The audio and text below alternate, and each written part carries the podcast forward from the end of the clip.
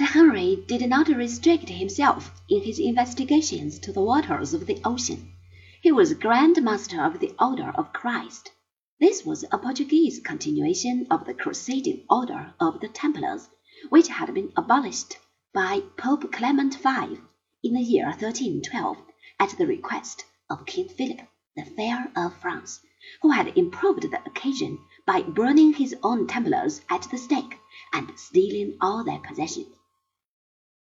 Prince Henry used the revenues of the domains of his religious order to equip several expeditions which explored the hinterland of the Sahara and of the coast of Guinea. But he was still very much a son of the Middle Ages, and spent a great deal of time and wasted a lot of money upon a search for the mysterious Prester John, the mythical Christian priest who was said to be the emperor of a vast empire situated somewhere in the east. The story of this strange potentate had first been told in Europe in the middle of the twelfth century. For three hundred years people had tried to find Prester John and his descendants. Henry took part in the search. Thirty years after his death, the riddle was solved.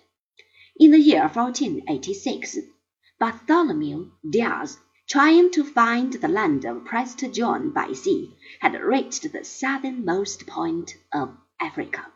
At first he called it the Storm Cape on account of the strong winds which had prevented him from continuing his voyage toward the east. But the Lisbon pilots, who understood the importance of this discovery in their quest for the Indian water route, changed the name into that of the Cape of Good Hope. One year later, Berthold de Covilham, provided with letters of credit on the house of Medici, started upon a similar mission by land. He crossed the Mediterranean, and after leaving Egypt, he traveled southward. He reached Aden, and from there, traveling through the waters of the Persian Gulf, which few white men had seen since the days of Alexander the Great. Eighteen centuries before, he visited Goa and Calicut on the coast of India, where he got a great deal of news about the island of the moon, Madagascar, which was supposed to lie halfway between Africa and India.